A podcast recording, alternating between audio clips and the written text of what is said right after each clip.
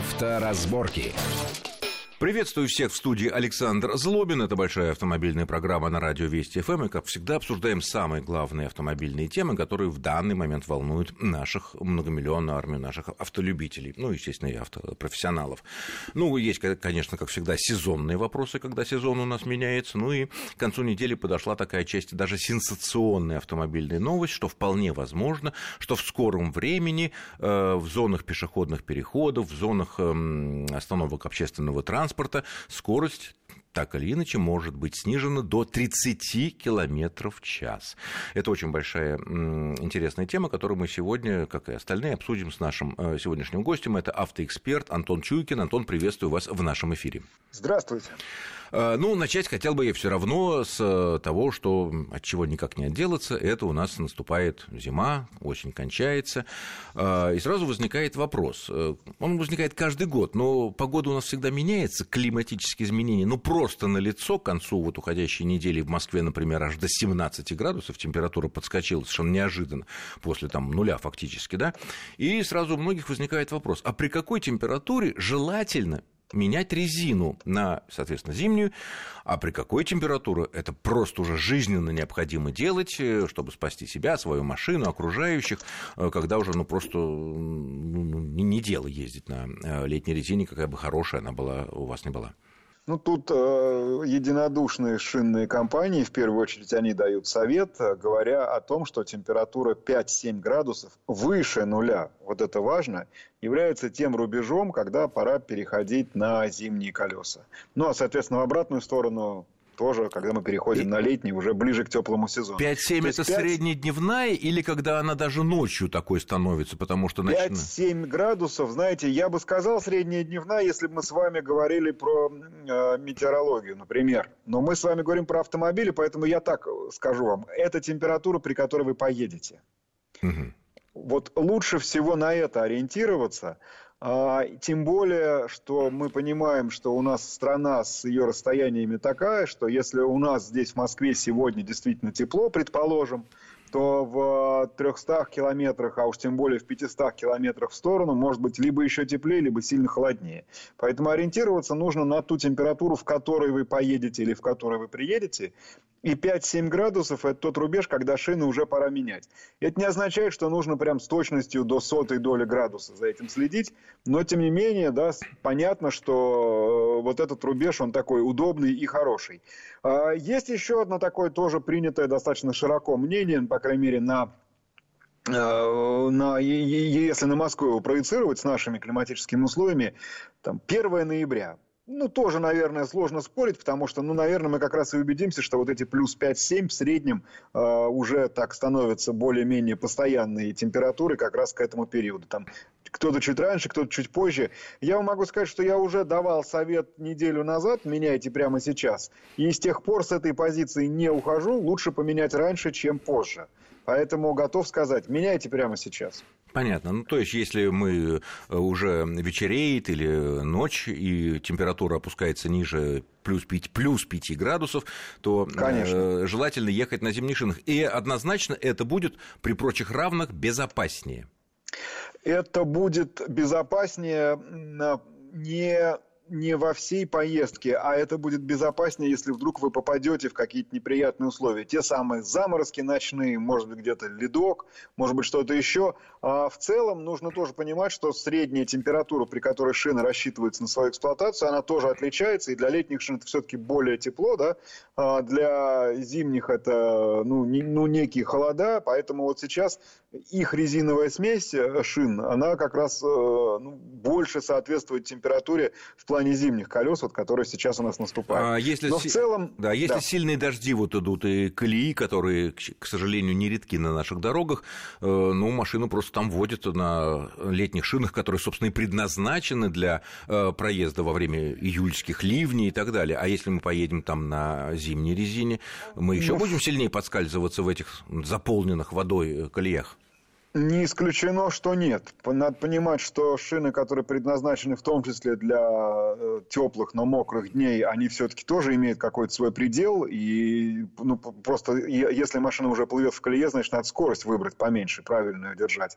Но наоборот, зимняя резина может быть даже больше рассеченная ламелями и канавками. Здесь себя покажет даже лучше. Но это вот уже, знаете, чтобы точно в этом удостовериться, надо взять два колеса, тарированную канаву заполнить водой и несколько раз туда-сюда проехать, устроить полный цикл испытаний. Поэтому я так на уровне предположений понятно, скажу. Понятно. Но в любом случае не обязательно совершенно, что будет хуже. А, и, ну, только могу сказать, да, ребят, уже пора, уже конец понятно. октября, можно, можно переобуваться. Хуже не будет. Тяните. Ладно, следующая тема, которую мы в самом начале, э, я, да. я ее объявил, это, конечно, э, дело такое большое. Э, к концу недели выяснилось, что по заказу Минтранса, не автомобильного транспорта, разработал такие подробные методические рекомендации, что делать, что чтобы решить проблему гибели или там, э, ранений пешеходов. Это очень большая доля людей, которые страдают э, в ДТП. А, и вот, в частности, предлагается ограничить скорость передвижения в тех зонах, где есть риск сбить человека. А, это рядом с пешеходными переходами, рядом с зебрами, рядом с остановками общественного транспорта. А, ну, одна вещь, которая меня немножко смутила, на участках дорог с плохой видимостью видимостью. Ну, ограничить там это дело до 30 э, километров и при этом отменить там вот этот всем известный 20-километровый нештрафуемый э, предел, из-за которого, естественно, все мы в Москве при знаках 60, ну, подавляющее большинство людей ездят со скоростью 79 километров, что э, каждые 10 кило... прибавка 10 километров скорости повышает риск серьезных увечий для пешехода, да и для автомобилиста тоже при э, любом ДТП. Вот на ваш взгляд, первое, это, э, во-первых, это реализуемо вот так сделать с учетом оговорки, что не только около пешеходных переходов э, зебр или остановок, ну там на каком-то Кутузовском или Ленинском проспекте, там есть остановки общественного транспорта, что ж там замедляться до 30 километров получается, все встанет. И, конечно, меня очень смущает оговорка насчет участков дорог с плохой видимостью. А таких участков дорог у нас, наверное, если по стране в целом взять процентов, наверное, я побоюсь даже сказать, сколько от общей протяженности, процентов 90, наверное. Знаете, я сейчас хотел так э, уже набрать воздуха побольше и тоже выпалить что-нибудь, да это уж прям совсем ни в какие ворота, а потом я вспомнил э, начало любого своего буднего дня. Я сажусь в машину, сажаю детей и отправляюсь в сторону школы, везу их там, ну, на, не, не на всю дорогу, а на большую ее часть подвожу, когда время позволяет. А я проезжаю 7 автобусных остановок. Около каждой есть э, пешеходный переход. Не отдельно, это все вместе. Как правило, у нас все-таки на дороге пешеходный переход и остановка ну, часто совмещены. У меня около каждого пешеходного перехода висит знак 20. Меня это не особо смущает. То есть надо понимать, что нам не революцию сейчас предлагают. В большинстве случаев у нас сейчас такие ограничения есть. А приведенный вами пример Ленинский проспект – или Кутузовский. Ну или Ленинград, ну, тут два, все что угодно. Тут, да. тут, два, тут два соображения. Во-первых, я не припомню там, честно говоря, автобусные остановки без подземного пешеходного перехода в основном. А если на Ленинском проспекте, вот Кутузовский не помню, Ленинский помню, что там есть пешеходные переходы, по-моему, они сейчас уже все со светофорами. Да, все со, точно я... все со светофорами, но наземных вот, переходов видите? на том же Ленинском довольно много. Правда, но они, но они со все светофор... со светофорами. Да, они со светофорами. Что исключает, что э, делает необязательным такое внедрение таких ограничений. А, нет, естественно, если мы говорим и зеленый, и 30, вот тут я все-таки наберу воздуха полную грудь и буду орать, что так нельзя, конечно же. Нет, ну я надеюсь, что мы говорим о нерегулируемых зебрах все-таки. А, так вот, а, а если эти зебры где-то остались, то это, конечно, полное безобразие на магистралях, где несколько рядов в каждом направлении, но решением проблемы я вижу не 30 и не 5 километров в час – и не устранение этого 20-километрового зазора, а строительство либо подземного, либо надземного пешеходного перехода. Вот что нужно делать срочно. Нет, Я ну, до сих пор удивлен, что у нас такой программы на, в рамках страны нету. На все денег не хватает. Но с другой стороны... Э, Что-то я не верю вам, я, честно говоря. Я как думаю... это на все денег не хватает? А вот сейчас знаки на каждый переход поставить на Э, какие у нас есть, а еще туда поставить лежачие полицейские, еще что-нибудь. Но что это все равно, дешевле, это все равно будет намного дешевле, чем копать переход. Но при этом я э, Не хочу обратить внимание на то, что, ну и все все слушатели, наверное, меня поддержат, что даже в Московской области и даже в Москве, я имею в виду в Новой Москве, ну, где вот, считай, загородная трасса, да, на Калужском шоссе, например, или на каких-то других вылетных трассах, э, кроме, ну, может быть, кроме Новориги, да, кроме Новориги, кроме М11 новой, э, огромное количество зебр без светофоров. Нет, не соглашусь. Ну, много. Не, по, не помню, не помню ни одной зебры на Калужском ну, шоссе. На, на Калужском не помню шоссе ни одной подальше. зебры на трассе, на трассе М3. Не знаю ни одной зебры на трассе М4 и М2. И на М1 тоже. Зебры не знаю. Переходы надземные есть, подземные есть. Зебр не знаю. В Московской области, вот честно. Поэтому не могу, просто не могу согласиться, потому что я, ну, для меня это что-то новое. Я их Нет, там не встречал. Ну, они есть, а, они есть. На Калужском что... шоссе точно есть, подальше от Москвы. По... Где? По Калужскому? Да, подальше, ближе к Калу... Калуг, Калужской области уже. Э, есть, а, есть. Калужское шоссе, э, которое вы имеете в виду А130, которое продолжение профсоюза. Да, да, да, да, именно оно, да. Основ, основная магистраль пере... Новой Москвы, да. Там, да, естественно, там... естественно, до э, бетонки, Только где сделана новая магистраль. Да. Это Калужская область, где там по одной полосе в каждом направлении. Да, там есть, да, не спорю. И там в... и населенные пункты есть прямо по дороге. И знаки соответствующие, да. кстати. Но, но это есть и в, и в рамках э, Москвы. После бетонки там вот по одной полосе в каждую сторону, и там есть зебры без светофоров. Это я точно по знаю. По одной полосе, да. да каждой... Я говорю про многополосные ну, магистрали. Да, верно. Хорошо. Ну вот э, относительно того, что участки дорог э, с плохой видимостью, а вот здесь как действовать? Ведь э, а, пешеход сейчас, может идти по обочине, еще, пешеход там может... Еще перех... очень важный момент был, который вы сказали, вот на который нужно не, просто не, необходимо обратить внимание. Это чрезвычайно пагубная идея э, устраивать, э, вот изменять порог наказуемый и ненаказуемый в зависимости от дороги. Потому что у нас кодекс об административных правонарушениях должен действовать на территории страны, а не на территории, где у нас ограниченная видимость, или где у нас пешеходный переход, или где-то еще. Вы имеете в виду вот нештрафуемый вот порог, последнего да? времени, плюс 20 километров в час. То в Москве их собираются убрать, то в городах убрать, за городом оставить. Теперь в районе пешеходных переходов убрать. Да ни в коем случае. Либо убираем везде, либо оставляем везде. Это в принципе невозможно. Ну, а вы как Давайте считаете, а вы как считаете пока... что, что, что в этой ситуации нужно сделать? Я, например, считаю, что нужно убрать я с вами согласен, но, нужно, но нельзя убирать в одном месте, оставлять в другом. И так мы дойдем до того, что у нас законы будут от погоды зависеть. От погоды, от стоимости автомобиля. Вот, и это, и это категорически неправильно. Мне, нет, я тоже считаю, что плюс 20 нужно убирать вместе с ревизией скоростного режима, потому что я абсолютно убежден, что на сегодня плюс 20 это такое прикрытие для Потому что люди, которые, допустим, где-то вешают знак, а ну мы на всякий случай повесим 40, все понимают, что это бессмысленно, но реально-то поедут 60, и вот эти знаки 60 Но чиновников, 40, чиновников-то можно всегда. понять, потому что если на веренном им участке да. дороги по тем или иным причинам э, повышенное количество ДТП, там, не дай бог, с человеческими жертвами, и да. скажут, а чего это вы не смотрите? А тут они все скажут, ну, посмотрите, я же повесил 40, или там повесил 60, а то, что тут ездят все плюс 20, ну, все прекрасно понимают, ну, ну вот же... я об этом и говорю. А повесить знак намного проще, чем выкопать нормальный пешеходный переход, например. Ну, то есть у них такая заинтересованность, в отличие от, например, Европы, Увы. где действительно знак висит, и даже э, вот сколько доводилось до вот этих ковидных периодов ездить по разным там да. горным серпантинам, висит знак 50, я еду 45, и мне уже как-то не по себе, при том, что да. ну, 25 лет стажа, не по себе. А уж чтобы превысить эти 50, и самое интересное, что... 70 здесь точно не проедешь. Да, да, ну, просто согласен. да, и и это касается, собственно говоря, и всех автотрасс там и так далее. Самое интересное, что и местные, ну, может быть, там превысят, но не на 20 километров, потому Нет, что они конечно, знают, что э, конечно. повешен знак, значит такой-то. Почему-то, наверное, там чиновников э, не наказывают за то, что на веренном им участках дорог что-то такое часто неприятное э, происходит.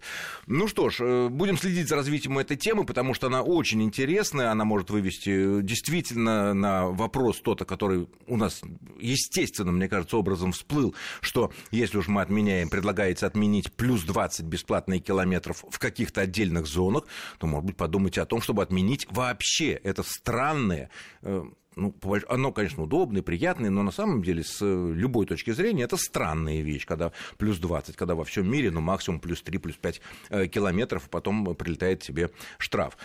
Э, следующая тема, которую сейчас мы обозначим перед эм, кратким перерывом. Э, понятно, что весной эта проблема чаще бывает, когда асфальт сходит вместе со снегом и со льдом. Э, осенью чуть меньше, но тем не менее ям по-прежнему на многих дорогах у нас довольно много. И огромное количество ДТП происходит из-за плохого состояния дорожного покрытия, из-за ям, когда человек пытается маневрировать или разбивает свою машину. Но при этом в статистике, в официальной, причина того, что это было дорожное покрытие, недостатки, ямы, очень-очень, там, буквально там отдельные проценты какие-то. Все время пишут, не справился водитель с управлением, и ему, э, так соответственно, впаивается штраф или там уголовное дело, если, не дай бог, люди какие-то пострадали. И вот тут э, сразу после перерыва, который буквально очень короткий, я предлагаю э, обсудить, каким образом сделать так, чтобы водитель мог себя, свои права защитить, если яма или какая-то там, я не знаю, неприятная вещь на дороге стала реальной причиной ДТП. Не отключайтесь. Авторазборки. Авторазборки. Итак, мы продолжаем в студии Александр Злобин и на связи автоэксперт Антон Чуйкин. Э, обсуждаем такую вещь, как э, ямы на дорогах, которые очень часто становятся э, причиной ДТП, хотя по официальной статистике тут буквально там 1, 2, 3% всех ДТП, где написано, что причина стала именно это. Обычно все валют на водителя, который не справился с управлением или не выбрал, соответственно, скоростной режим, который соответствует состоянию дороги, погоды, видимости и всего прочего, о чем написано подробно в правилах дорожного движения. А, тем более, что когда возникают вопросы, когда пострадали или, не дай бог, погибли люди э, из-за э, такого, тут уже уголовное дело. И почему я решил об этом поговорить? Потому что тут в Псковской области впервые возбудили, ну вот впервые по стране, сообщений раньше э, об этом не было, уголовное дело в отношении дорожников, которые ну, неправильно засыпали какую-то там яму. Яма, естественно, тут же восстановилась своей, во всей своей красе. Человек, значит, влетел в яму, вылетел на встречку, и там погибли, э, соответственно, люди. Вот, э, ну, даже если мы не будем говорить о каких-то трагических последствиях, а просто поговорим о наиболее частых вещах, которые встречаются ну, практически каждому автолюбителю, тем более мы знаем, что что э, увидев внезапно яму перед собой, в голове должно быть э, сидеть такое, что маневрировать нельзя. Случись что во время нашего маневра, мы будем виноваты по-любому. И никакие ссылки на яму здесь не помогут. Я прав в этом? А, ну, по крайней мере, так нам говорят правила дорожного движения, и сейчас даже не важно, хорошо или плохо сформулирован этот пункт, главное, что он единый, обязательно к исполнению для всех. Да, при возникновении да, какого-то препятствия, опасности или так далее, в разделе, который посвящен скорости, так и написано. Снизить скорость вплоть до полной остановки. И на это иногда ссылаются. У меня был э, случай, я, не у меня был, а я знаю о таком случае, когда человек, уходя от столкновения с э, пешеходом, выскочившим, выпавшим буквально на проезжую часть, сменил ряд, совершил столкновение и оказался виноватым, потому что, оказывается, он должен был тормозить, и даже если он не успевал остановиться и э, совершал столкновение с пешеходом, то э, это было с точки зрения правил более правильным, более извините за тавтологию, более логичным. А я не готов сейчас оценивать непосредственно, насколько этот пункт нужно оставлять или редактировать, но на сегодня он действует. Поэтому да, если мы видим препятствие, снижаем скорость вплоть до полной остановки. Не объезжаем его через встречку, и уж тем более не делаем это, если на, на этой полосе есть какой-то движущийся автомобиль. А если что зачастую является причиной ДТП. И вот тут, как раз переходя дальше, мы обнаруживаем следующую, ну, некую, если не странность, то особенность. При разбирательстве в суде э, учтут то, что водитель оказался на встречке, но не учтут, часто не учитывают, почти никогда не учитывают, что там была яма, из-за чего он там оказался. Потому что, ну, мало ли, он яму увидел, должен был остановиться. А нет, он выскочил на встречку. Ну, поскольку он сам не остановился, не выполнил требования, значит, вот это все-таки его Значит, вина. он нарушитель. Он оказался где не до... Ну, да, это не, нарушитель, виновник аварии, да, фактически так. И на сегодня, ну, вот вся система построена так, что это, ну, единственный вариант. И она не только у нас такая. Тут вот в чем проблема, что каким-то образом нам все равно нужно регулировать жизнь и правила как-то формулировать. Правила жизни, правила дорожного движения, и вот в данном случае вот принята вот такая норма. Она вроде бы логичная, но с другой стороны огромное количество, я не знаю, любой разумный водитель, каких у нас там 99,9%, увидев большую яму, увидев выпавшие там пару кирпичей из грузовика или бетонный блок, который откуда-то тоже выпал, да, ну, естественно, он затормозит, естественно, он остановится аккуратно, переступая колесами, будет это дело объезжать. Но ведь в огромном количестве случаев мы видим ситуации и знаем ситуации, когда это яма возникает внезапно. При любых самых хороших фарах мы не можем ее увидеть, потому что изгиб дороги, потому что, я не знаю, все что угодно. Э, кирпич тоже не, не, не снабжен светоотражающим элементом, и тоже мы его можем увидеть Вы знаете, в последний момент. Я... И, и, и что? И как тогда? И, и, и дальше вот как. Я вам скажу, что с одной стороны с этой нормой в правилах дорожного движения можно спорить, но реально именно она спасет вам жизни. Потому что тот самый случай в Псковской области, если бы водитель наплевал на возможность э, сломать подвеску и просто тормозил бы в своей полосе, может, он ухнул бы в эту яму, перелетел и оставил в ней колеса, но там остались бы живы и он, и его пассажиры. Они оказались бы под встречным КАМАЗом, когда он принялся объезжать эту яму. Вот вам та самая иллюстрация фразы «правила дорожного движения, написанной кровью». Тем более те случаи, и вот и этот случай, когда уголовное дело возбуждается в отношении дорожников уже, э, там обычно уже водителя как бы нету, и поэтому предъявить ему, что он что-то не соблюдал, как бы нет. А ответить кто-то кто-то за э, вот это трагическое происшествие э, должно. Но, ну, тут есть... важно напомнить, это совершенно не оправдывает появление ям на наших дорогах. Это, Мы в данном это... случае обсудили норму правил, но ям быть не должно, это уж точно. Это верно. И, и вывод из этого следует. Если перед вами появилась какая-то яма или появился бетонный блок, который вы увидели в последний момент, и тормози, не тормози, э, вы все равно его перед ним не остановитесь. Все равно нужно, э, если вы только абсолютно уверены, что ни слева, ни справа, ни на обочине обочине, ни на встречке никого нет абсолютно, тогда можно постараться это дело объехать. А, а вот если у вас такой стопроцентной уверенности нет, надо влетать в эту яму, черт с ними с колесами, черт с ним с подвеской, черт с ним с поддоном Картера. Э, это будет чисто ваши денежные проблемы, но зато никто не пострадает. А главное, что вы не станете виновником какого-то ДТП, которым вы станете, если вы совершите любой маневр и столкнетесь с другой машиной. Я прав? Да, да, это так безвыходная какая-то ситуация, но с другой стороны, то есть надо ездить. Иной раз так вот думаю, что не только вот это 20-километровое бесплатное превышение скорости, но и вообще вот эти 30 километров, и вот поехали потихонечку, кирпич увидим, блок увидим, яму увидим. Да. Хорошо, ну а если... Если можно, я еще чуть-чуть добавлю к этой теме. Норма старая, и, конечно же, что-то с ней желательно сделать, потому что с тех пор у нас в автомобилях появились замечательные устройства, такие как антиблокировочная система тормозов, такие, такие как электронная система стабилизации, которые как раз-таки позволяют без потери управляемости совершить маневр. Ведь норма из тех времен, когда любой резкий маневр на скорости, а тем более с установленными заторможенными намертво колесами, это вел переворот. точно к потере да-да, не переворот может быть реже. Главное, что полная потеря управляемости. Вы уходили в неуправляемые заносы, где вы могли оказаться? На встречной обочине, в автобусной остановке, еще где-то. Было совершенно невозможно, поэтому сделал норму такую. Никуда не сворачивай, просто тормози, хотя бы ты будешь понимать, что вот прямо, может, в кого ты въедешь, но, по крайней мере, остановишься прямо. Хорошо. На а сегодня нынешние машины позволяют маневрировать. Может быть, стоит это учесть при доработке правил дорожного движения, потому что, наверное, с этой нормой, ну, необходимо хоть что-то понять и исследовать. Но Она даже если мы, э, Антон, но да. даже если мы с хорошей современной машиной, со всеми электронными помощниками э, совершим ловкий маневр, но при этом заденем соседнюю машину, едущую в соседней полосе, ну, виноват все равно мы будем. И это, к сожалению, ну то есть не к сожалению, это так, такова Однозначно. Да, безусловно, безусловно. Это надо тоже... Хорошо, если мы все-таки решили, и, наверное, во многих случаях это будет правильно, влететь в эту чертову яму, разбить себе подвеску, колеса, поддон Картер, да. я не знаю, все, что там снизу висит, и не только снизу, э, я уже не говорю про всякие бампера и, и все прочее. Э, хорошо, это ДТП, мы вызываем сотрудников э, ДПС, естественно, мы же не можем... Да, ну, либо даже если мы можем дальше передвигаться, нас потом на первом же посту спросят, простите, а вы кого подбили-то? Почему справки да, нету? Да, Это естественно. Да.